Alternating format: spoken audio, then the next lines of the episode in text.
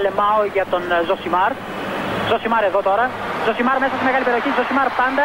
Ζωσιμάρ θα κάνει το σουτ και γκολ. Φοβερό το γκολ του Ζωσιμάρ και πάλι.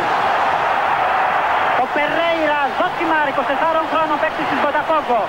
Να λοιπόν, ο Ζωσιμάρ, ο αποκαλούμενος μαύρος ράμπο από τον πατέρα του, που ήθελε λέει να τον κάνει πυγμάχο και να πάρει τα πρωτεία του Κάσιους Κλέη.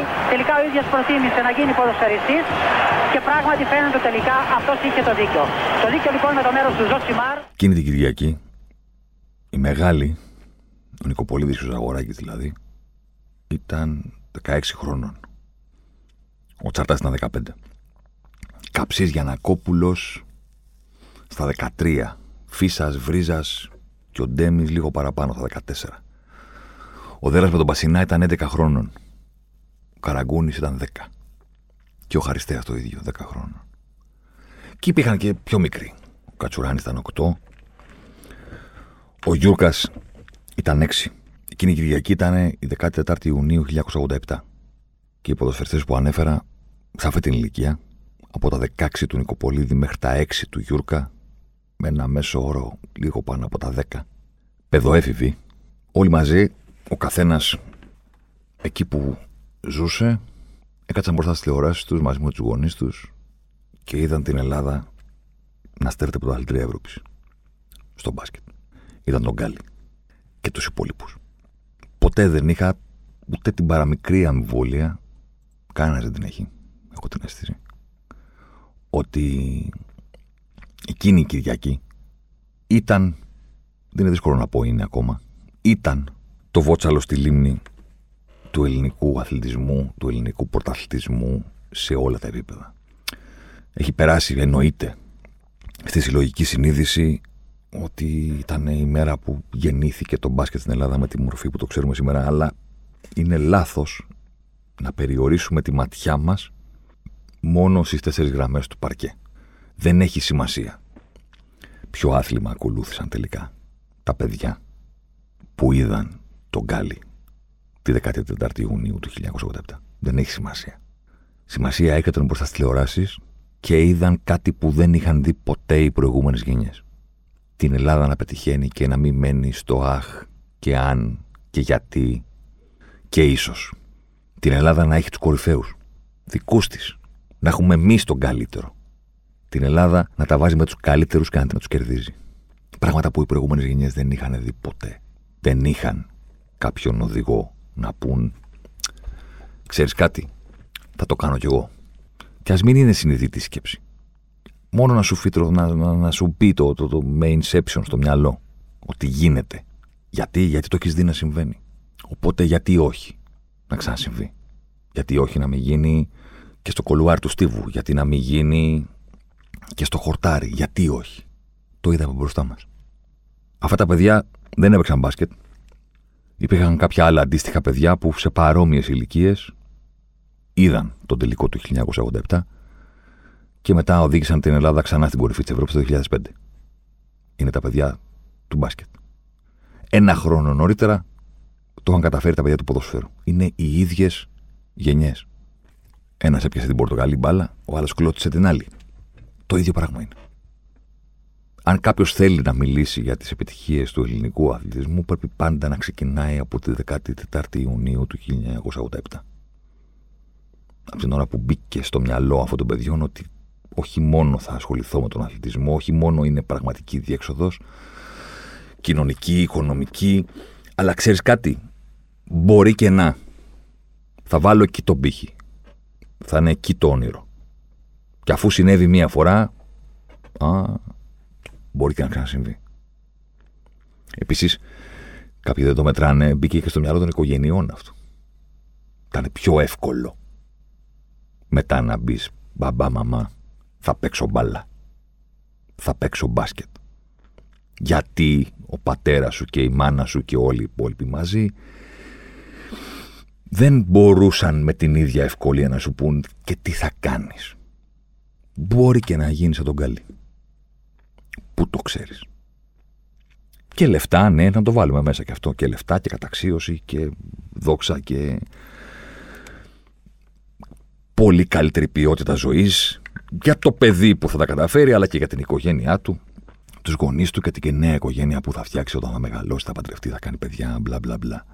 Όλα αυτά έγιναν πιο ορατά από εκείνη την Κυριακή, πιο πιθανά στο μυαλό των παιδιών, που ούτως ή άλλως ονειρεύονται με τον δικό τους τρόπο, αλλά και πιο χειροπιαστά.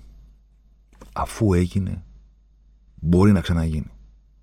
Το Big Bang της, ε, πώς να το πω, το πληθυσμιακό Big Bang της Ελλάδας, τη δεκαετία του 70, ήταν μία ακόμα παράμετρος. Δηλαδή, όταν ο Γκάλης και οι υπόλοιποι μας έφεραν στην κορυφή της Ευρώπης, έτυχε αυτό το πράγμα να το παρακολουθήσουν τα περισσότερα παιδιά από ποτέ. Δηλαδή, εγώ συνηθίζω να λέω έτσι και αστείο, αν και δεν πρέπει να κρίνουμε τα πράγματα με την ανέκδοτη ιστορία του καθενός. Ε, συνηθίζω να λέω για αστείο ότι τότε ήμουνα στο δημοτικό, στο 76ο Δημοτικό Αθηνών, στα Πετράλωνα, 30 παιδιά το τμήμα, έκτη δημοτικού, 6 τμήματα. Σίγμα ταφ 6. Δηλαδή δεν τελειώνανε τα παιδιά. Θέλω να πω ότι συντελέστηκε ένα αθλητικό θαύμα στις οθόνες μας και ήταν πάρα μα πάρα πολλά αυτά τα παιδιά τα οποία είπαν τρέχω, φεύγω. Τι είναι, φέρε μου μπάλα, φέρε μου μπάλα ποδοσφαίρου, φέρε μου μπάλα μπάσκετ, να πάω στο στίβο, να κάνω το άλλο. Πάρα πολλά. Το αποτέλεσμα άργησε για κάποιους λίγο, αλλά την πραγματικότητα ήρθε ακριβώς στη στιγμή που έπρεπε. Υπολογισμένα. 87, 2004, 17 χρόνια μετά, ενηλικιώθηκε. Το 2004 και το 2005, στα 17, στα 18, ενηλικιώθηκε το θαύμα το 87, έγινε άντρας, να το πω λαϊκά, και κατέκτησε ξανά την κορυφή του κόσμου. Γιατί, γιατί τα εκατομμύρια των, των παιδιών που είδαν αυτό το πράγμα το 87 δημιούργησαν στην πραγματικότητα τις καλύτερες φουρνιές που έχει δει ποτέ ο ελληνικός αθλητισμός στα δύο πιο λαοφιλή σπορ ποδόσφαιρο και μπάσκετ. Πώς το παπατσίνο στο εκεί μέσα να δει. That's all it is. Στην πραγματικότητα. Αυτό είναι. Ένα, άμα πρέπει να βρεις τον πιο απλό τρόπο να, πει να πεις γιατί το 2005 η Ελλάδα ήταν πρωταθλήτρια Ευρώπης και σε ποδόσφαιρο και σε μπάσκετ και πρέπει να απαντήσεις σε μία πρόταση, αυτή η πρόταση είναι αυτή. Γιατί το 1987 μπήκε ο σπόρος για να φτιαχτεί η κορυφαία φουρνιά που έχει φτιαχτεί ποτέ στον ομαδικό αθλητισμό στο επίπεδο των Ελλήνων παικτών. Μακράν της δεύτερης. Σε ποδόσφαιρο και σε μπάσκετ. Η αλήθεια όμως είναι ότι στο μπάσκετ το αναγνωρίζουμε και το ξέρουμε αυτό και δεν περιμέναμε να το ακούσουμε σε ένα podcast κτλ. Είναι και της μόδας αυτή την εβδομάδα η συζήτηση, διότι σταμάτησε ο Σπανούλης. Σπανούλη, Παπαλουκά, Διαμαντίδη, Ζήσης, αυτά μιλάμε τώρα για Dream Team στο μπάσκετ έχει αναγνωριστεί μέσω και των ατομικών αλλά και των συλλογικών επιτυχιών που έφεραν αυτοί οι αθλητές. Μέσω της αναγνώρισης που έχουν, έχει αναγνωριστεί και λέμε: Πω, πω, πω, πω, πω ρε παιδί μου, είχαμε μαζί το, το ζήσει το, το σπανούλι, το διαμαντίκι, το παπαλουκά. Δηλαδή, απίστευτα πράγματα. Στο ποδόσφαιρο δεν έχει αναγνωριστεί. Αυτή είναι η πρώτη γωνία που παίρνει ο Ζωσιμάρα αυτής της εβδομάδας για το το θαύμα του Euro 2004. Έγινε ένα βιωματικό podcast, ας πούμε, στο οποίο, στο οποίο σας διηγήθηκα πώς πέρασα στην Πορτογαλία, αλλά έπρεπε να κάνουμε κι άλλο ένα. Τι είναι τελικά το θαύμα του 2004. Τίποτα παραπάνω και τίποτα λιγότερο από το θρίαμβο της καλύτερης φουρνιάς ποδοσφαιριστών που έχουμε βγάλει ποτέ. Τους οποίους δεν τους έχουμε αναγνωρίσει ως τέτοιους. Τους έχουμε αναγνωρίσει ως ήρωες που έφεραν το ευρωπαϊκό ηγέτες πάντα αγαπημένοι, μεγάλες προσωπικότητες, τέτοια πράγματα. Δεν το βλέπουμε όπως το βλέπουμε στο μπάσκετ. Ναι, γιατί, OK, okay, δεν βγάλαμε τον καλύτερο ποδοσφαιριστή στον κόσμο το ποδόσφαιρο, όπως βγάλαμε στο μπάσκετ στην Ευρώπη. Να είναι ο Παπαλουκά να παίρνει τα βραβεία, ο Σπανούλης, ο Διαμαντίδης και να τους θαυμάζει ο Ευρώπη. Αλλά τι να κάνουμε, είναι και το άθλημα τέτοιο. Τι να κάνουμε τώρα. Άλλο το μπάσκετ, άλλο το ποδόσφαιρο. Δεν τους αναγνωρίσαμε ότι μιλάμε για μια συγκλονιστική φουρνιά ποδοσφαιριστών. Και ένας τρόπος να το δούμε, να το μετρήσουμε, είναι και ο εξής. Δεν θα συζητήσουμε για τα παιδιά τα οποία ανέφερα στην αρχή. Και ξεκινήσαμε το πόδι με αυτούς. Από τον Νικοπολίδη μέχρι την επίθεση. Δεν θα κάνουμε αυτό, γιατί το έχουμε κάνει πολλές φορές. Τι ομάδα είχαμε, τι έκανε ο καθένας, αυτά. Πεχταράδε και τέτοια. Ωραία. Επειδή μιλάμε για φουρνιά όμως, θέλω να το πάμε αλλιώς. Για να καταλάβετε, να καταλάβουμε τι είχαμε. Θα μιλήσουμε λοιπόν για αυτούς που δεν έπαιξαν στο Euro. Δεν θα μιλήσουμε για αυτούς που έπαιξαν. Θα μιλήσουμε για αυτούς που δεν έπαιξαν. Η Ελλάδα τότε είχε στόπερ τον Νίκο τον Ταμπίζα. Πέντε χρόνια στην Premier League. Πέντε χρόνια στην Premier League. Την τότε Premier League. Άλαν Σίρερ. Ξύλο. Πήγε σε δύο τελικούς κυπέλου με τον Νιουγκάσλ. Δεν το μύρισε, δεν το πάτησε. Ο Νίκος το χορτάρι. Δεν μπήκε να παίξει. Δεν το χρειαστήκαμε. Είχε ο προπονητής κάτι άλλο στο μυαλό του και έπαιζαν άλλοι βασικοί και ο Νταμπίζας δεν έπαιξε. Θέλετε να μου πείτε πόσο δεδομένο ήταν ότι θα ξεκινάγαμε τώρα την εδεκάδα μας από ένα παίχτη σαν τον Ταμπίζα. Τότε τον είχαμε και λέγαμε, ναι, εντάξει, είναι και ο Νταμπίζας. Τι είναι και ο Νταμπίζας; Τώρα λέμε, wow, Σοκράτης ε, Arsenal, Γκάνερ. Πέντε χρόνια Premier League έπαιζε. Πέντε χρόνια. Δεν έπαιξε. Ο Γκόμα είχε πάρει double με τον Παναθηναϊκό. Βασικός στις πορείες του Παναθηναϊκού στην Ευρώπη που πήγαινε στους 8 λες και ήταν βόλτα στην παραλιακή. Double με δικό του γκολ εντωμεταξύ. Δηλαδή, αν τώρα βλέπαμε μια ομάδα να κάνει double στο ελληνικό ποδόσφαιρο με βασικό αμυντικό Έλληνα, ο οποίος έβαλε και γκολάρα πλασέ στη γωνία στο κρίσιμο τέλο του πρωταθλήματος, θα λέγαμε τι πλάκα κάνεις. Η εθνική πρέπει να πατήσει πάνω στη φόρμα του. Ο Γιαννάκης δεν έπαιξε στο γύρο. Παντελής καφές. Καριεράρα. Παντού υποτιμημένος, παντού καλός. Κάθετος, ωραίος, γλυκό χτύπημα μπάλας. Ο καφές είναι ο, ο ζήσης εκείνης της φουρνιάς. Δεν τον βάλαμε ποτέ δίπλα εισάξιο. Μπασινά, καραγκούνι, ζαγοράκι, καλά κατσουράνι κτλ. Δεν τον βάλαμε ποτέ σε αυτή την κουβέντα, όπω δεν βάλαμε και ποτέ το ζήσει πραγματικά δίπλα στο Παπαλουκάς Διαμαντίδης Πανούλης. Αλλά αν ξεκινούσε τώρα η εθνική, θα ξεκινούσε με το ζήσει. Ο καφές ούτε που έπαιξε, ούτε το που θεώσαμε ποτέ, ούτε τίποτα. Αν είχε βάλει Έλληνας μέσω στα γκολ που είχε βάλει ο Παντελής σε εκείνη τη χρονιά του Ολυμπιακού στους ομίλους της Champions League, σε Ρεάλ και σε Λιόν, θα βγαίναμε στους δρόμους. Δηλαδή λέμε Σάμαρη. Έχει βάλει ποτέ τέτοιο γκολ ο Σάμαρη, θα σταματήσει την καριέρα του. Τι Σάμαρη. Τον καφέ είχαμε. Δεν έπαιξε. Ουχό Γεωργιάδης. Ένα καράβι γκολ. Δεύτερος επιθετικός από το πλάι. Προσποίηση και γκολ στο τελικό του Πάοκ με τον Άρη στην Τούμπα. Μεταγραφή στην Αγγλία, εντάξει. Δεν καταφέραμε να παίξουμε, γυρίσαμε πίσω. Τι. Δεν έπαιξε. Καριεράρα. Γκολ. Ό,τι θέλεις. Τσάρτας. Δεν ήταν ο βασικός. Έπαιξε σε ένα μάτς βασικός. Στα υπόλοιπα αλλαγή.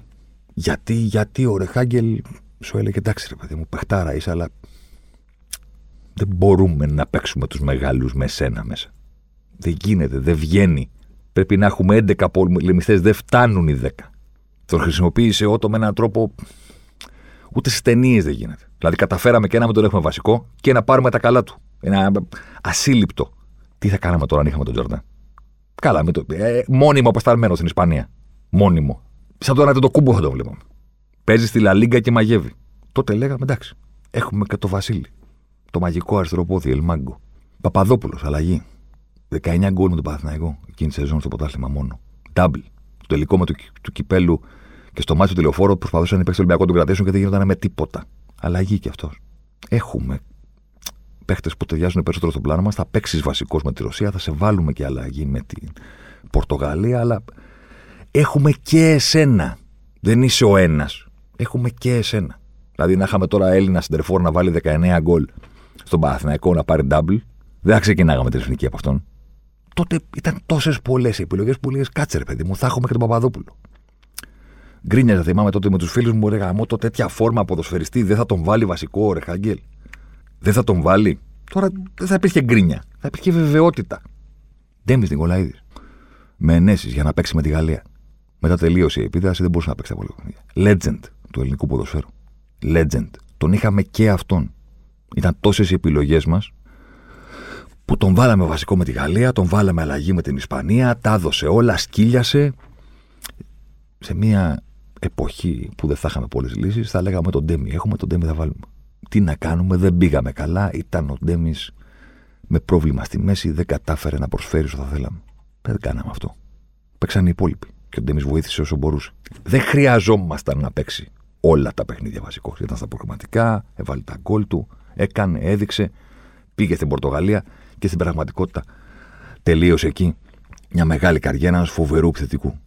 Πάμε τώρα σε αυτούς που το είδαν από την τηλεόραση για να καταλάβετε γιατί υλικό μιλάμε και τι σημαίνει χρυσή φουρνιά. Ζήκος. Champions League Final. Τον αναφέραμε και στο podcast που κάναμε για τους τελικούς του Champions League που είχα την τύχη να παρευρεθώ. Φανταστείτε τώρα να πάει Έλληνας μέσω σε τελικό Champions League. Ποια είναι δεκάδα; Το περιβραχιόνιο και τη γυναίκα του προπονητή θα του δίναμε. Όλα δικά σου. Τότε του λέμε Άκη. Εντάξει. Πού να σε βάλω που λένε εκεί οι μέτρες στα μπουζούκια. Μου ήρθες δύο η ώρα το μαγαζί είναι φίσκα. Και με χαιρετάς, με φυλάς και μου λες τέσσερα άτομα είμαστε. Πού να σε βάλω, πού, πού να σε βάλω. Έχω το Ζαγοράκι και τον Μπασινά. Έχω τον Κατσουράνι, έχω και τον Καραγκούνι. Θέλω και δύο να είναι λίγο πιο μπαλάτι στον πάγκο. Ένα ο Τσάρτα, τελευταία επιλογή ο καφές. Εσένα τι να σε κάνω; Πού να σε βάλω, πού, πού, μπράβο, πήγε στο τελικό Champions Εμένα τι με νοιάζει; Το καταλαβαίνετε ότι είχαμε τέτοιο υλικό που λέγαμε στο Ζήκο. Συγχαρητήρια για την πορεία της Μονακός στο τελικό Champions League. Δεν χωράς. Δεν χωράς. Ο Θρύλος λέει ότι ένα βράδυ στο ΑΚΑ σε φιλικό, νομίζω ότι ήταν. Σε, α, σε παιχνίδι ελληνικού πρωταθλήματος. Είχε πάει ο Ρεχάγκελ για να παρακολουθήσει ένα μάτς. Ξέρω εγώ, ΑΕΚ, κάτι, Παθναϊκό κάτι. Και του πιάνει ο Γκαγκάτση στην κουβέντα με τον Ζήκο και του λέει ρε παιδί μου, υπάρχει και ο μύθος, θα έχω ξαναπεί. Ότι δεν τον καλούσε, λέει, και μέλος της ομάδας ήταν ο Ζήκος. Τον είχε κανονικά στις κλήσεις ο Ρεχάγκελ. Μην κοιτάτε που ο Ζήκος βγαίνει στη τηλεόραση και λέει Δεν κατάλαβα ποτέ γιατί με σταμάτησε αρνήθηκε να μπει αλλαγή σε φιλικό στο 89 με την, Κεσαριά, με την Κύπρο στην Κεσαριανή και του είπε: Ροχάκη, λέξη. Δεν θες να μπεις αλλαγή. Δεν θέλω να σε ξανακαλέσω. Ευχαριστώ πολύ. Αλλά δεν και εγώ ήταν εκεί και αυτόν. Και του λέω: Αγκάτση, γιατί ρε παιδί μου. Και παίρνει ο Γερμανός ένα πακέτο τσιγάρα και του λέω: Δεν να στείλω. Πάνω στο πακέτο. Και του λέω: Ζήκος παίζει εδώ. Και κάνει μια βούλα στο κέντρο. Εδώ. Πολύ καλός. Κράτα τη θέση του. Εγώ θέλω παίχτε να παίζουν εδώ. Και παίρνει το στυλό και αρχίζει και κάνει τρύπες σε όλο το πακέτο των τσιγάρων. Σου λέει δεν μπορώ να, να τα βγάλω πέρα με ένα τόσο στατικό μέσο. Έχουμε καλύτερους. Δεν χρειάζεται να πάμε σε κάποιον ο οποίος παίζει μόνο εκεί. Έχω τον Μπασινά που πατάει από το γήπεδο, βαράει τα στημένα, βαράει τα κόρνερ, βαράει τα φάουλα, ανήκει την μπάλα στο πλάι. Ο Καραγκούνης άστον, εντάξει. Τεράστια προσφορά. Ο Αγοράκη είναι αρχηγός μας. Ελαφρύς. Θα τον βάλω και δεξιμπάκ. Ο Κατσουράνης παίζει και τις δύο περιοχές. Τον βάζω στο κέντρο και όταν αμυνόμαστε είναι στη βούλα του πέναλτη στη δική μας περιοχή και όταν κάνουμε επίθεση είναι στη βούλα του πέναλτη της άλλης περιοχής. Τι ζήκος. Τι ζήκος. Μπράβο για την πορεία σου, συγχαρητήρια. Να σε καλά. Στολτίδης. Πρώτη χρονιά στον Ολυμπιακό. Ο Ρεχάκελ είχε ήδη καταλήξει στο υλικό του. Δεν τον πήρε. Ο Στολτίδη δεν αδικήθηκε εκείνη το καλοκαίρι. Τα, προ... τα επόμενα χρόνια, όταν άρχισαν, άρχισε η Λιψανδρία στο κέντρο μας, θα έπρεπε να τον έχει καλέσει νωρίτερα ο Γερμανός. Αυτό είναι σίγουρο. Αλλά το καλοκαίρι του 2004 του είπαμε μπράβο, πήγε στον Ολυμπιακό, πρώτη χρονιά, καλά παίξατε. Δεν πήρε τίποτα Ολυμπιακός αλλά εσύ φάνηκε από την αρχή ότι είσαι πολύ έτοιμος να φόρεσε αυτή τη φανέλα. Τα καλά χρόνια του, του Ηρωκλή θα είναι αργότερα στον Ολυμπιακό. Του λέμε εντάξει. Δεν χωράτε, ρε παιδιά. Έχουμε καλύτερους. Πατσατζόγλου. Χαφ, πνευμόνια, γκολ στα στημένα, παίζουμε και δεξιμπάκ. Θα τον είχε ο Ρεχάγκελ στην 23 σίγουρα. Σίγουρα. Μάλλον δεν θα έπαιρνε τον καφέ. Θα κρατούσε τον Τζάρτα ως τεχνίτη και θα έλεγε: Ωραία, για ένα μέσο ακόμα θα πάρω τον μπάτσα. Το έχω γράψει και πριν από δύο χρόνια σε ένα κείμενο. Όταν έφυγε η εθνική για την προετοιμασία της και μετά την Πορτογαλία, κάνανε δηλώσεις μπροστά στι κάμερες, το παλίδι τη Ρεχάγκελ κτλ. Θυμάστε πώ μιλούσαν αυτοί οι δύο. Κλείνουν οι κάμερες και κάτι γυρίζει ο Ρεχάγκελ και λέει στο το παλίδι. Πεθαίνουν στα γέλια και οι δύο και φεύγουν. Πιάνουν το του, λέει τι είπε; Λέει τίποτα, τίποτα, τίποτα. Τι είπε, ρε παιδί μου; Λέει τίποτα. Αφού κλείσατε τις κάμερες, τελείωσε. Κάτι είπε σε μένα. Πιάνει ο δημοσιογράφος μετά από λίγο τον παλίτη του, πες μου, τι είπε, δεν θα το γράψω, αλλά από περιέργεια. Γυρίζει και μου λέει, πες τους ότι αν είχαμε τον Πατζαζόγλου θα το παίρναμε. Ο μεγάλος Γερμανός. Ο μεγάλος Γερμανός. Πατζατζόγλου. Μάτια στον Ολυμπιακό, κομβικός, γκολ, νίκες, πρωταθλήματα. Χτύπησε εκείνη τη σεζόν και στην πραγματικότητα τελείωσε η καριέρα του. Δεν έγινε ποτέ ξανά από το που ήταν; Βάλτε τώρα κέντρο. Ζήκος, Στολτίδης, Πατσατζόγλου. Δηλαδή, δεν κάνεις ομάδα με αυτούς. Με αυτούς που δεν, το, δεν πήγανε στην Πορτογαλία, κάνεις ομάδα. Ο Πατσατζόγλου θα είναι σίγουρα στην 23. Αν για οποιοδήποτε λόγο ένας προπονητής δεν είχε το πλάνο του Ρεχάγκελ, ήταν και από αυτούς που ακούνε, πάρε coach και το Ζήκο, να πάρουμε και το Στολτίδη, θα παίζανε και αυτοί. Γιατί μια χαρά. Πατσατζόγλου, Ζήκος Στολτίδη, τι έχει. Ε; Ποιος θα έλεγε στον προπονητή τι τους βάζεις αυτούς; Ο ένας ήταν στο Ολυμπιακό, ο Στολτίδη, ο άλλος ήταν τα προηγούμενα χρόνια στο Ολυμπιακό, φανταστικός, παίζουμε και δεξιμπάκ, παίρνουμε και την πλευρά. Και Ζήκος, Champions League ε, Final εδώ, Μονακό. Γκίζελ Αρίνα. Δεν χωρέσανε. Δεν χωρέσανε αξιοκρατικά, δεν χωρέσανε. Δεν γινότανε. Δεν γινόταν. Ήταν ο extra guard στο Χατζιβρέτα, Ζήσης, Σπανούλης, Παπαλουκάς, Διαμαντίδης. Πόσους να πάρουμε; Είναι καλύτεροι αυτοί που έχουμε από εσάς, ρε παιδιά. Τι να κάνουμε τώρα; Λιμπερόπουλος. Κορυφαίο 9,5 στην ιστορία του ελληνικού ποδοσφαίρου. Δώσε μου μάτια να τον βλέπω να παίζει ποδόσφαιρο. Ρομπέρτο Μπάρτζιο του ελληνικού ποδοσφαίρου 9,5. Παρεξηγημένος, λατρεμένος, μισητός, όλα μαζί. Όλα. Όλο το ποδόσφαιρο σε εκείνη τη θέση που είναι για πολύ λίγους ποδοσφαιριστές στον πλανήτη, στο 9,5, όλο το ποδόσφαιρο το ελληνικό, ο Νίκος Λυμπερόπουλος. Ο Λύμπε. Ο Μπάτζο που λένε και οι Ιταλόφιλοι. Εκτός. Σωτήρης Κυργιάκος. Emerging, ε, new up and coming, ε, κεντρικός αμυντικός Παναθηναϊκού. Στα βαθιά από την προηγούμενη σεζόν, όταν το φέρανε τον Άγιο Νικόλα λόγω των τραυματισμών, αρπάζει την ευκαιρία από τα μαλλιά, μαρκάρει, κάνει, δείχνει, Ό,τι θέλετε. Ό,τι θέλετε. Ντάβλ με τον Παναθηναϊκό. Τραυματίας δεν πήγε. Άτζα. Για αυτούς που θέλανε τότε, από τότε να ξέρει μπάλα και να κάνει και να δείχνει, τι; Μικρός δέλλα. Την μπάλα στα πόδια, το κεφάλι ψηλά, αυτό καθαρός. Να διαβάζουμε τη φάση, να προωθούμε την ομάδα μπροστά, μπάλα ξέρουμε τα πάντα. Τίποτα. Και για να γυρίσουμε και πιο πίσω, Γεωργάτος. Κορυφαίο αριστερό μπακ όλων των εποχών στο ελληνικό ποδόσφαιρο. Στα top χτυπήματα μπάλας, στην top τεχνική που έχουμε δει ποτέ από Έλληνα ποδοσφαιριστή. Όπως χτυπούσε την μπάλα Γεωργάτος, αυτός και ο Τσάρτας. Τελεία. Δεν μπαίνει άλλος σε αυτή την κουβέντα. Δύο φορές τον πήρε Πίσω ξανά, δισεκατομμύρια μεταγραφές. Πρωταγωνιστής σε όλες τις ομάδες του. Δεκάρι στην Παναχαϊκή, μετά αριστερό μπακ, μετά εξτρέμ, μετά εκείνο, μετά το άλλο. Πήγε και έκανε το μάγκα στο, στο Ρεχάγκελ την πρώτη προπόνηση με τη Φιλανδία. Δεν υπήρχε το Παλίδης ακόμα. Πήγε ο. Μετέφραζε ο Κώστας Κωνσταντινίδης που έπαιζε στη Χέρτα τότε και του λέει: Πες του, του λέει ότι είναι φοβερός ποδοσφαιριστής, τον ξέρω καλά, που έχει πολλή ποιότητα. Σχεδιάζουν ένα πλάνο να τον κάνουμε αριστερό εξτρέμ. Να παίζει μπροστά, να βγάλουμε την ποιότητά του, γιατί παίξει και αυτόν δεν έχουμε. Και αφού δεν έχουμε και κανένα να βάλουμε αριστερά, παίξει αυτός.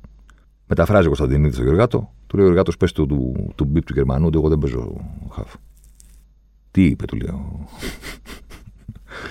Όταν το Κωνσταντινίδη, coach λέει, τι είπε. Ο Γερμανός βρήκε την αφορμή να στείλει το μήνυμα σε όλους. Δηλαδή, εκείνη την ημέρα που προπόνησε την Εθνική Ελλάδος, κανένα ποδοσφαιριστή δεν εκτιμούσε όσο το Γεωργάτο. Κάποιος μετά μπορεί να τους αγάπησε στην πορεία.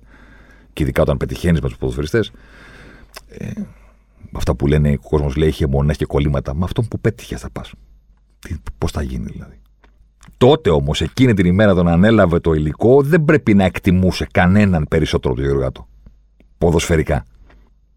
Κανέναν. Και του εντάξει, OK. Okay. Δεν θες, μην πειράζει. Αυτοί ήμασταν ως ελληνικό ποδόσφαιρο το 2004. Ως υλικό παικτών Τώρα για το τι έκανε ο Παναθηναϊκός στην Ευρώπη, τις φουρνιές και όλα αυτά τα πράγματα, μην τα ξαναλέμε. Το νομίζω τα θυμάστε, τα ξέρετε. Τα ξέρετε. Αλλά στεκόμαστε τόσα χρόνια στο πόσο σπουδαίοι ήταν αυτοί που έπαιξαν και έφεραν τον τρόπο πίσω στην Ελλάδα.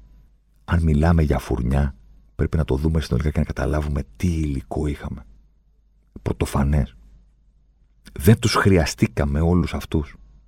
Κάποιοι ήταν στον πάγκο και δεν έπαιξαν, κάποιοι έπαιξαν στον πάγκο και έπαιξαν λίγο και κάποιοι το είδαν διακοπές, τηλεόραση, σπίτια, προετοιμασία με την ομάδα τους.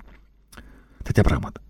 Ποδοσφαιριστές που δεν μπορεί κανένας τίποτα να πει για την ποιότητά τους.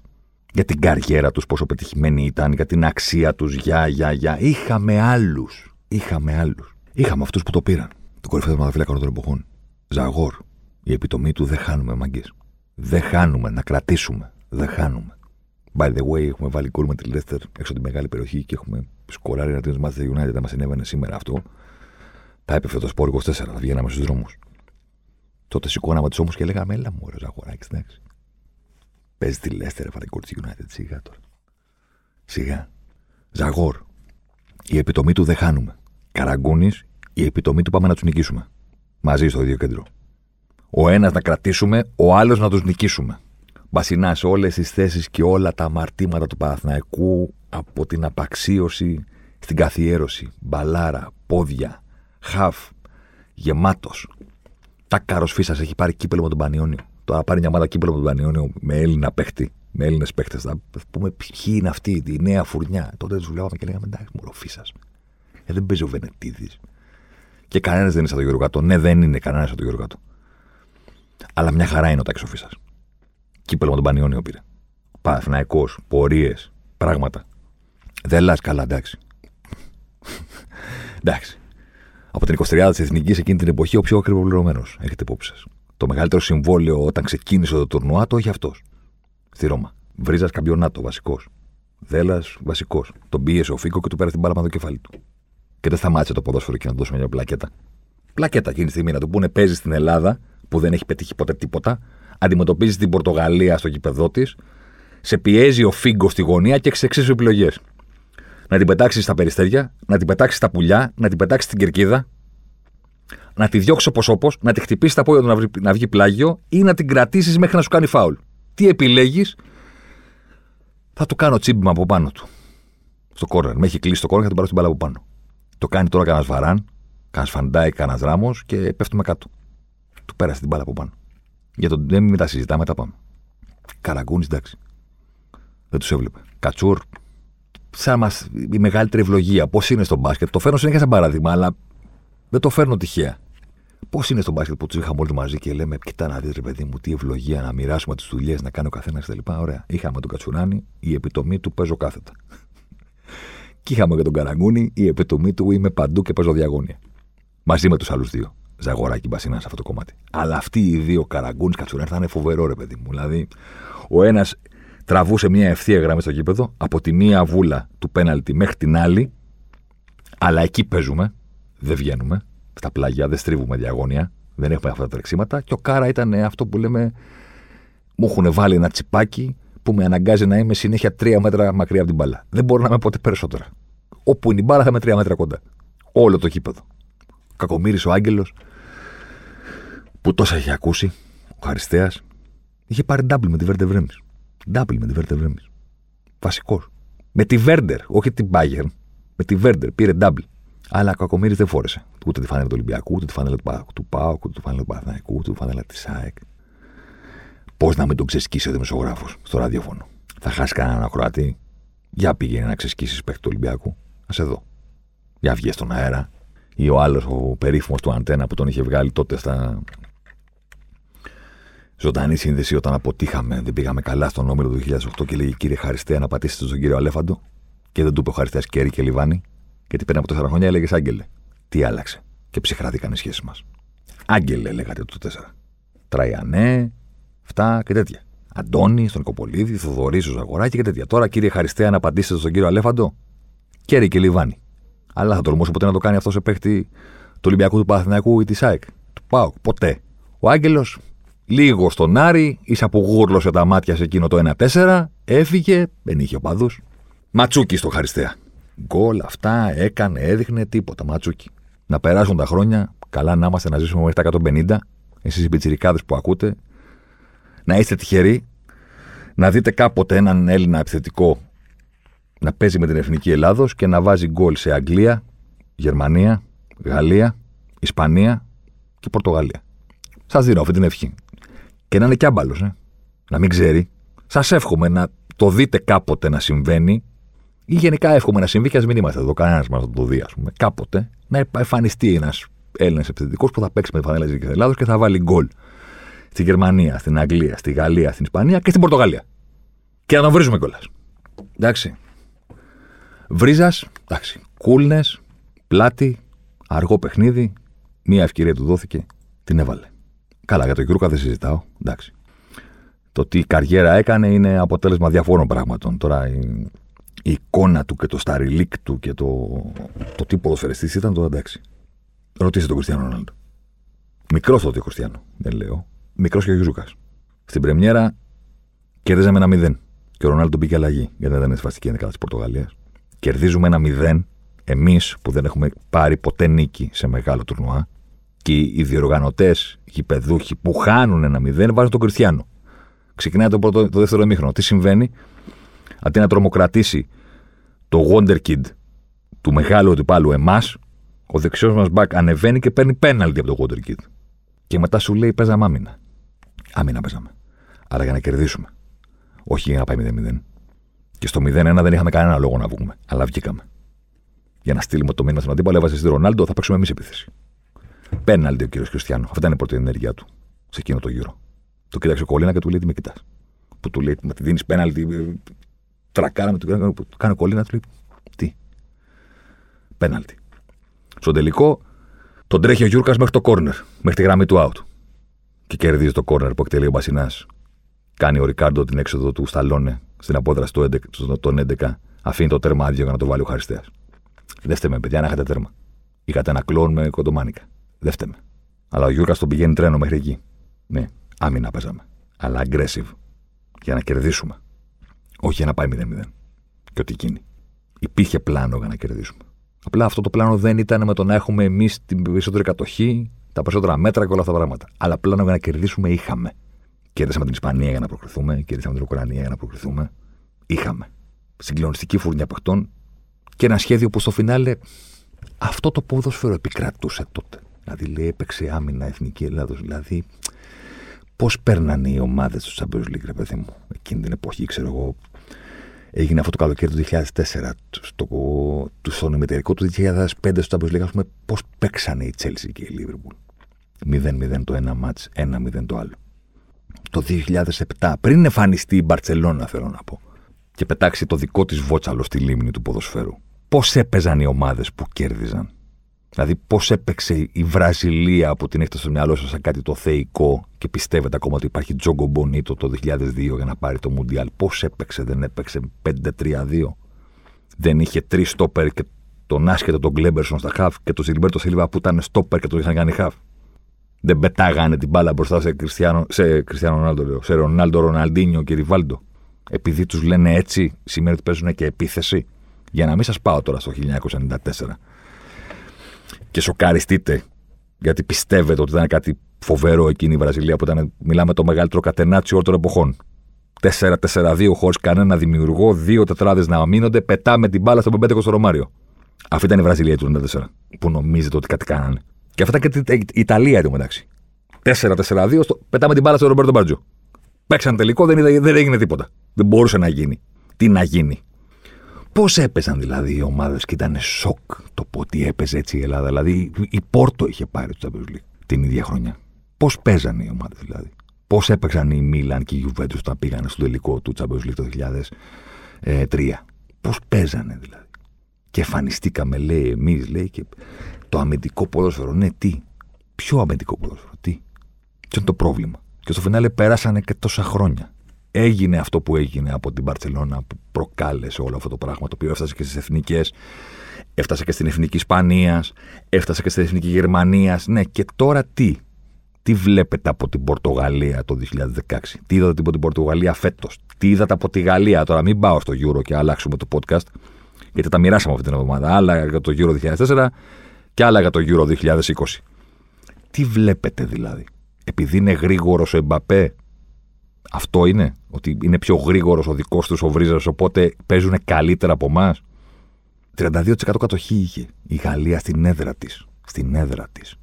Η Γαλλία στον ημιτελικό του 2016 για να κερδίσει τη Γερμανία και να πάει στον τελικό που βέβαια τον έχασε γιατί δεν ήξερε να παίζει ποδόσφαιρο, ήξερε μόνο να παίζει άμυνα. 32% κατοχή απέναντι στη Γερμανία. Οι Γάλλοι ξεκινάει το φετινό Euro, πάλι θα Φέρνω παράδειγμα. Ξεκινάει το φετινό Euro, αυτογκόλ ο Χούμελς, 90 λεπτά η άμυνα οι Γάλλοι, πετάνε την μπάλα στον Εμπαπέ και τον πειράζει τον Έλληνα ότι παίξαμε άμυνα το 2004. Ρε, αυτοί έχουν τον Εμπαπέ και δεν παίζουν επίθεση.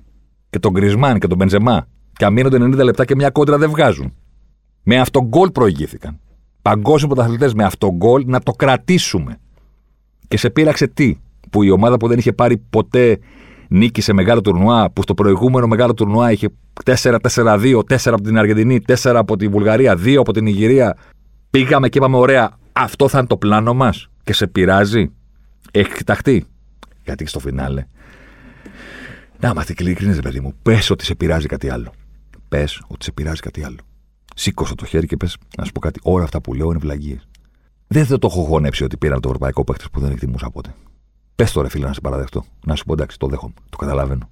Το καταλαβαίνω, είναι ανθρώπινο. Δεν τους εκτιμούσες τους μισούς από αυτούς, μπορεί και όλους, και δεν θα το χωνέψεις ποτέ πώ έγιναν πρωταθλητές Ευρώπης. Και μπορεί να χάρη και αυτό συνέβη, αλλά μέσα σου ρε παιδί μου λες και τα να δεις ρε τώρα. Αυτοί που δεν μπορούσα να τους βλέπω πήραν ευρωπαϊκό. Πες το να το καταλάβω. Μη μου λες ότι πέσα μάσχημα. Μη μου λες ότι κοιμήθηκε ο Θεός. Δεν κοιμήθηκε ο Θεός. Κάναμε το βίντεο, μπείτε στου πόρκου να το δείτε.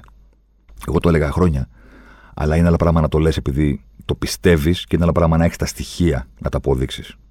Και όταν ξεκίνησε η συνεργασία που είχαμε με την Όπτα για το γύρο του 2020, το πρώτο πράγμα που έκανα ήταν να του πω: Μέχρι τότε μπορείτε να μου δώσετε επιτέλους, σας παρακαλώ πάρα πολύ, τα στοιχεία από το γύρο του 2004 για να δω μπροστά μου τελικά κάνω λάθος εγώ ή κάνουν λάθος οι άλλοι. Γιατί εγώ δεν πιστεύω ότι κοιμήθηκε ο Θεός. Εγώ δεν πιστεύω ότι ήταν μεγάλες ευκαιρίες των Τζέχων και των Γάλλων. Τις έχω δει 100.000 φορές. Δεν είναι μεγάλες ευκαιρίες. Μπορείτε να μου στείλετε την data. Και ήρθε αυτό το mail που το άνοιξα και ούρλιαξα. Το παραδέχομαι στον αέρα. Από τον ενθουσιασμό, από τη χαρά μου. Και να ξέρετε, επειδή λέτε η στατιστική είναι ο καλύτερος τρόπος να πεις ψέματα, όταν ψάχνεις να βρεις κάτι, μπορεί να έχεις κάτι στο μυαλό σου, αλλά δεν ξέρεις τι θα βρεις. Μπορεί τα νούμερα να έλεγαν ότι. Και σαν είναι εντάξει, έχεις δίκιο, έτσι όπως το θυμάσαι, αλλά στο τάδε παιχνίδι δεν έχεις δίκιο. Ήταν πολύ μεγαλύτερες ευκαιρίε των αντιπάλων και είμαι ο Θεός που δεν πήγανε γκολ. Δεν το ξέρεις. Όταν άνοιξα το mail και κοίταξα match match, τα στατιστικά και τα expected goals και όλα αυτά, δεν το ήξερα. Και τα πήγα παιχνίδι-παιχνίδι. Ποιος; Όταν έλεγα σε ένα φίλο πέρα από χρόνια τσεκορμό στο Twitter ότι με την Τζαχία τελικά οι δικές μας ευκαιρίε ήταν καλύτερες. Κλαίγαμε τα γέλια γιατί ήταν φίλος μου ενώ ότι ήταν φιλική κουβέντα. Αλλά μου έλεγε, Έλα, μου με την Τσεχία δεν είχαν μεγάλες ευκαιρίες. Του λέω, Ποιες; Ποιες, μωρέ; Το μακρινό σου Τροτζίνσκι, του πλαϊνό του Γιανκουλόφσκι, σιγά τις φάσεις. Το κόλερ είναι μόνο μεγάλη ευκαιρία και το άλλο. Σιγά. Δεν έχεις ξαναδεί ποτέ σου από τη μεγάλη περιοχή να βγαίνει έξω. Πρώτη φορά το είδες και κοιμήθηκε ο Θεός. Καλύτερες είναι οι δικές μας φάσεις στην παράταση. Και τελικά ήταν, ήταν οριακά καλύτερες. Ήταν οριακά καλύτερες. Για όσους δεν έχουν δει το βίντεο, καλά τους προτείνω να το δουν. Εγώ θα πω ότι το πολύ απλό. Η Ελλάδα κέρδισε τρία νοκάουτ με ένα μηδέν και στα τρία έχετε μεγαλύτερη ευκαιρία του αγώνα. Τελεία, παύλα και στις πηγέ σας. Τρία νοκάουτ. Τρία ένα μηδέν και τις τρεις φορές νίκησε η ομάδα που είχε τη μεγαλύτερη ευκαιρία του αγώνα. Η μεγαλύτερη ευκαιρία του αγώνα με τη Γαλλία είναι η κεφαλιά του Χαριστέα. Η μεγαλύτερη ευκαιρία του αγώνα με την Τσεχία είναι η κεφαλιά από το ένα μέτρο του Δέλα. Και η μεγαλύτερη ευκαιρία στον τελικό με την Πορτογαλία είναι η κεφαλιά του Χαριστέα από τη μικρή περιοχή σε άδειο τέρμα. Τελεία, παύλα και στις σπηλιές σας. Δεν κοιμάται ο Θεός όταν σε ένα οριακό παιχνίδι, εννοείται, σε λεπτή ισορροπία, κερδίζει τελικά η ομάδα που είχε τη μεγαλύτερη ευκαιρία του αγώνα. Σημαίνει ότι οι υπόλοιποι είχαν την ποσότητα 16 τελικές, 18 τελικές, 22 τελικές. Ναι, μπράβο, συγχαρητήρια, αλλά τι να τις κάνω. Ευκαιρίες είχατε ή σοτάρατα από πού να είναι; Ωραία. Στο οριακό παιχνίδι, λοιπόν, ε, όχι μόνο δεν κοιμάται ο Θεός, αλλά είναι και το λογικό να συμβεί ότι θα κερδίσει η ομάδα που έχει τη μία, αλλά μεγαλύτερη ευκαιρία του αγώνα. Αυτό έγινε. Ήμασταν, λέει, τυχεροί. Έχεις δει πρωταθλητή άτυχο; Ποιον; Ποιον έχεις δει πρωταθλητή άτυχο; Ποιον; Την Ισπανία, την καλύτερη εθνική ομάδα που έχουμε δει τα τελευταία 30 χρόνια έκανε δυναστεία. 8, 10, 12. Το 8 δεν απέκλεισε ομάδα στα πέναλτι. Το 10 για να πάρει το Μουντιάλ δεν έχασε ο Ρόμπεν 2 τέταρτα. Δεν έχασε Παραγουάη πέναλτι στους 16. Ποιον έχεις δει άτυχο; Δηλαδή, γιατί δεν λες στάθηκε τυχερή η Ισπανία. Δύο τέταρτα δεν έχασε ο καλύτερος παίκτης των αντιπάλων. Όχι ένα, δύο. Ποιος; Η Γερμανία; Άλλη υπερδύναμη μετά που έκανε την επιστροφή στο Μουντιάλ της Βραζιλίας. Δεν χάσανε δύο, δύο ευκαιρίες φάτσα με την αιστεία η Αργεντίνη στο 0-0. Γιατί είναι οι ευκαιρίες των Αργεντινών χειρότερες από τον Τζέχον στον ημιτελικό του 2004. Γιατί κοιμήθηκε ο Θεός που δεν το βάλε ο Κόλερ και δεν κοιμήθηκε που το, ε, το έχασε ο Ρόμπεν; Η Πορτογαλία. Κριστιανό Ρονάλντο. Παίχτες στην Premier League. Δεν έχασε η Γαλλία στο τελικό του 2016 δύο ευκαιρίες στη μικρή περιοχή. Ο Ζινιάκ το 93 τελειώνει το παιχνίδι τελευταίο λεπτό της παράτασης. Πεσμένος ο ματοφύλακας από τη μικρή περιοχή σου στο δοκάρι. Και για να το πάρει, το βάζει ο Έντερ ένα και μοναδικό γκολ που έχει βάλει στην ζωή του με τη φανέλα της Εθνικής Πορτογαλίας από το σπίτι του. Δηλαδή είναι τυχερή και στην άμυνα που τον τρώνε και στην επίθεση που το βάζουν από εκεί που δεν μπαίνει ποτέ. Αλλά είναι τυχερή η Ελλάδα που το βάλε την μικρή περιοχή. Ο Δέλλας. Και δεν είναι τυχερή η Πορτογαλία που σωτάρε ο άλλος έκλεισε τα μάτια και έκανε το σταυρό του. Δεν σε ενοχλεί η τύχη. Κάτι άλλο σε ενοχλεί. Πέρασαν 17 χρόνια, σήκω στο χέρι και παράδεξε του. Όπως κι αν είσαι, όπως κι αν σε λένε. Δεν σε ενοχλεί η τύχη. Κάτι άλλο σε ενοχλεί. Και έπρεπε κάπου να ακουμπήσεις. Αν ήσουν πολύ γραφικός, έλεγες ότι είναι στημένο για τους Ολυμπιακούς Αγώνες. Αν ήθελες να κρατήσεις ένα σοβαρό προφίλ, έλεγες Έλα, μωρέ, κοιμήθηκε ο Θεός. Ήμασταν τυχεροί. Τι σημαίνει ήμασταν τυχεροί. Ποιος είναι ο άτυχος πρωταθλητής να, να, να, τον φέρε μόνο να τον δω; Δεν σε ενοχλούσε η τύχη. Καλά, εσύ που πιστεύεις ότι είναι στημένο, τώρα εντάξει, δεν μιλάμε μαζί σου. Προχωράμε παρακάτω. Εσύ που διατηρούσες το σοβαρό προφίλ και έλεγες Ναι, κοιμήθηκε ο Θεός, ήμασταν τυχεροί. Δεν σε ενοχλούσε αυτό. Σηκώ το χέρι και παράδοξο του. Κάτι άλλο σε ενοχλούσε. Χάρηκες όταν συνέβη, αλλά μετά κάτι έμεινε μέσα σου. Και έπρεπε συνέχεια να υποβαθμίζεις αυτό που πέτυχε η καλύτερη φουρνιά Ελλήνων ποδοσφαιριστών στην ιστορία με έναν μπιπ προπονητή. Πιο μπιπ δεν γίνεται, δεν μπορώ να τα πω στον αέρα αυτά που θα ήθελα να πω για τον Ρεχάγκελ. Φουρνιά, προπονητής, σχέδιο, προσωπικότητες πήγαν και το πήραν. Τελεία. Και ναι, έκανε ο Ρεχάγκελ κάτι που σε εκείνη την εποχή στο ποδόσφαιρο δεν άνοικε. Δεν υπήρχε το δίνο man to man τότε. Ο Μάικλ Κόξ στο Zonal Marking, ο άνθρωπος που είχε το πιο πετυχημένο έτσι blog ε, ανάλυσης τακτική αγώνων, πλέον αναλύει τα παιχνίδια κατά τον λογαριασμό του Αθλέτη, είχε κάνει το 2009-2010 πότε ήταν μία δεκάδα με τις The Tactical Teams of the Decade. Οι τακτικές ομάδες της δεκαετίας. Οι ομάδες που όχι που πέτυχαν, αλλά η τακτική τους ήταν το βασικό κομμάτι. Επηρέασαν τους υπόλοιπους, έχουν, έβαλαν πράγματα να συζητήσουμε. Όχι με την επιτυχία τους, αλλά με την, με την τακτική τους. Νούμερο ένα σε αυτή τη ρημάδα, τη λίστα της δεκαετίας, ήταν αυτή η εθνική ομάδα. Νούμερο ένα. Γιατί; Γιατί όπως έγραψε ο Μαγκλικόξ, ο Ρεχάγκελ έβαλε τότε στους προπονητές ένα πρόβλημα που είχαν ξεχάσει πώς λύνεται. Δεν φταίμε εμείς που το είχαν ξεχάσει.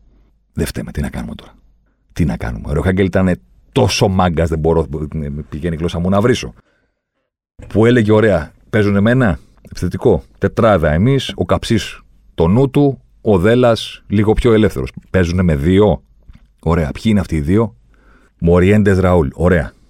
Ο Καψής στο Ραούλ, ο Κατσουράνης στο Μοριέντες. Δέλλας πάλι λίμπερο. Δεν μας πολύ βγήκε. Πάμε με τη Γαλλία. Παίζουν με δύο. Ωραία. Ο Καψής στον Τρεζεγκέ και τον Ανρί θα τον πάρει ο Γιούρκας. Και πέσε σιωπή στο δωμάτιο. Που τα συζήταγε ο Γερμανός. Ο Γιούρκας ρώτα. Θα βάλουμε το καλύτερο μας δεξί μπακ να μαρκάρει τον, τον Ανρί. Έχει το καλύτερο σώμα για να παίξει τον Ανδρή. Την ίδια ταχύτητα, χαμηλά στα πόδια, να μην του φύγει κτλ. Και, και άμα βάλουμε τον Σεταρίδη Μαρτουμάρη στον Αρίπε θα παίξει δεξιά; Έχουμε 23 με ένα δεξιμπάκ. Ε, γι' αυτό δεν πήραμε το Ζήκο. Για να βάλουμε το Ζαγοράκι δεξιμπάκ. Ο μεγάλος Γερμανός. Και πετάγεται ένας και του λέει: εσύ. Ο Γιούρκας όμως είναι κακός στο κεφάλι. Άμα γίνεις σέντρα θα του πάρει την κεφαλιά ο Ανδρή. Και απάντησε ο μεγάλος. Ο μεγάλος, ότο. Εντάξει, άμα είναι να χάσουμε από, δύο κεφαλιά, από κεφαλιά του Ανδρέα, χάσουμε. Τι να κάνουμε, δεν μπορούμε να τα έχουμε όλα. Ε, σηκώθηκε δύο φορές ο μικρός τιτή και την πέταξε έξω. Τι να κάνουμε τώρα. Τσεχία, πάλι το ίδιο. Πάλι το ίδιο. Ο καψί στον γκόλερ και δεν βάζουμε το δέλα. Όχι. Ο καψί στον γκόλερ. Ο Γιούρκα στο, στον πάρο. ίδιο σώμα ταχύτητα. Και επειδή ο Ζαγοράκης δεν είχε πρόβλημα στα δεξιά στο δεύτερο μήχρονο με τη Γαλλία, κατσουράνει δεξιά. Γι' αυτό δεν πήραμε το ζήκο. Πού να του πεις του Ζικού να πάει να παίξει δεξιά. Πού να στρίψει το Queen Mary. Δεν στρίβει το Queen Mary, δεν γίνεται. Βλέπει το παγόβουνο και πηγαίνει ευθεία στον Τιτανικό. Δεν, μπο, δεν προλαβαίνει να στρίψει. Φταίμε εμείς. Η Τσεχία λέει ήταν άτυχη. Για τις ευκαιρίες τα είπαμε, μην τα ξαναλέμε. Χτύπησε ο Νέτβετ στην αρχή. Η καλύτερη ομάδα του τουρνουάλε τους είχε διαλύσει όλους. Ναι, ισχύει. Χτύπησε ο Νέτβετ. Μπήκε ο Σμίτσερ στη θέση του. Ο Μαδάρα. Ποια ήταν η επόμενη αλλαγή που κάνανε οι Τσέχοι; Καμία. Μέχρι το 105 μόνο κούκι. Το ίδιο τραγούδι πίσω DJ. Φταίμε εμείς που δεν είχαν ποτέ δοκιμαστεί σε ένα, στο τουρνουά και κάνανε μόνο νίκες και δεν είχαν βρει ομάδα σαν και εμάς απέναντί τους να τους βάλει το πρόβλημα και να βρουν άλλη λύση. Βγήκε ο Νέτφετ, μπήκε ο Σμίτσερ, πήγαμε έτσι μέχρι το 105. Η Ελλάδα τι έκανε, μπες τσάρτα στην παράταση, μπες για να κόπουλη στην παράταση. Πάμε να πάρουμε το μάτ. Πάμε να πάρουμε το μάτ. Και κάνουμε σε αυτό το 15 λεπτό της παράτασης το καλύτερο διάστημά μας στο τουρνουά. Μακράν του Δευτέρου. Στο μάτ που λέτε ότι κοιμήθηκε ο Θεός. Και πάμε στο τελικό. Μεγάλε κολάρι. Μεγάλε κολάρι με αυτό το μουστάκι βγαλμένο από το σημαδεμένο. Από το Φρανκ Λόπεθ, το αφεντικό. Μεγάλε κολάρι. Όλο το παιχνίδι όλη την ημέρα σκεφτόμασταν το ίδιο πράγμα. Οι Πορτογάλοι θα παίξουν με έναν. Άρα ξαναγυρνάμε στην τετράδα. Αλλά ξέρεις κάτι. Αυτή τη φορά, αν πάνε καλά τα πράγματα και, κερδίζουμε, θα μας βάλουν δεύτερο κατά τη διάρκεια του αγώνα. Ενώ πριν, ξέραμε από πριν. Η Πορτογαλία παίζει με έναν, παίζουμε με τετράδα. Οι Γάλλοι, οι Ισπανοί και οι Τσέχοι παίζουν με δύο, παίζουμε με παραπάνω παίχτη. Δεν έχει συμβεί ποτέ αυτή η αλλαγή κατά τη διάρκεια του παιχνιδιού για να αναγκαστούμε να προσαρμοστούμε την ώρα του αγώνα; Πάμε με το αρχικό μας πλάνο. Άντε και τους κερδίζουμε και τους κάνουμε ξανά κηδεία όπως και στην Πρεμιέρα. Τι θα κάνουμε όταν ο Σκολάρη βάλει δεύτερο φόρ. Τι θα κάνει ο Γερμανός; Και δεν έχουμε και τον Καραγκούνι να πεις ότι θα βάλει ένα χάφ ακόμα και θα τραβήξει τον Κατσουρόνι στο περ. Τι θα κάνουμε; Μεγάλε Φελιπάο Σκολάρη. Όπου κι αν είσαι. Βάψω μαλλιά τιμημένε. Έβγαλε, έχανε το ευρωπαϊκό στο γήπεδο του. Το τουρνουά τελείωνε. Τελείωνε η χρυσή φουρνιά της Πορτογαλίας, τον Φίγκο, του Ροϊ Κώστα και όλων αυτών. Και αυτός έβγαλε φόρ και έβαλε φόρ. Αγκαλιαστήκαμε στην κερκίδα, φιληθήκαμε και είπαμε εντάξει, το πήραμε. Το πήραμε. Αντί να βάλει δεύτερο φόρ, να μας βάλει ένα πρόβλημα στην περιοχή, να μην βγαίνουν τα μαρκαρίσματα, να πεταχτεί ένας, όπως είχε πεταχτεί ο Πόστιγκα με την Αγγλία και τους έσωσε στη φάση, στον προημιτελικό. Έβγαλε τον Παολέτα, έβγαλε τον Ιωγκόμε. Βγάλαμε τον τελικό χωρίς άγχος. Ούτε φάστε μας κάνανε. Φταίμε. Τι φταίμε. Τελευταίο, γιατί πήραμε το γύρο. Γιατί είχαμε και κάμω τι αιτησίε.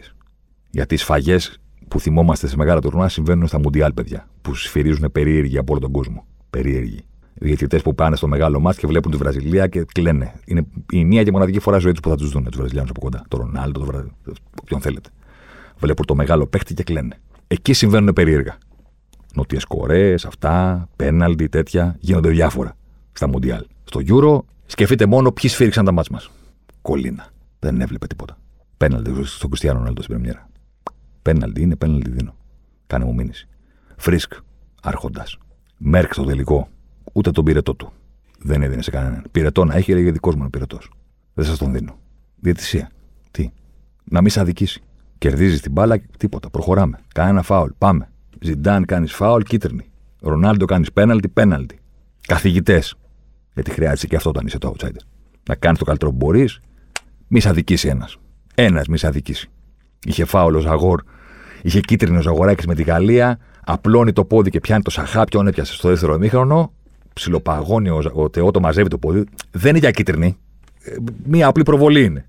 Και γυρνάει με περιβραχιόνι ο Ζαγοράκη, θα είναι και μεγάλη μανούλα σε αυτά. Θα είναι πολύ κύριος στον αγλιτών τι κάρτε τα Και γυρνάει και κοιτάει το διαιτητή ότι ξέρεις, φάουλ, όχι βγάζει τη κάρτα και του κάνει ο φρίσκο το μάτι έτσι. Πώς σε κάνει ο, ο άλλος στο βίντεο του Φερεντίνου, που κάνει τον καρφωμένο. Πιάνει το μάτι από κάτω και λέει: Σε είδα. Τελευταίο. Τελευταίο.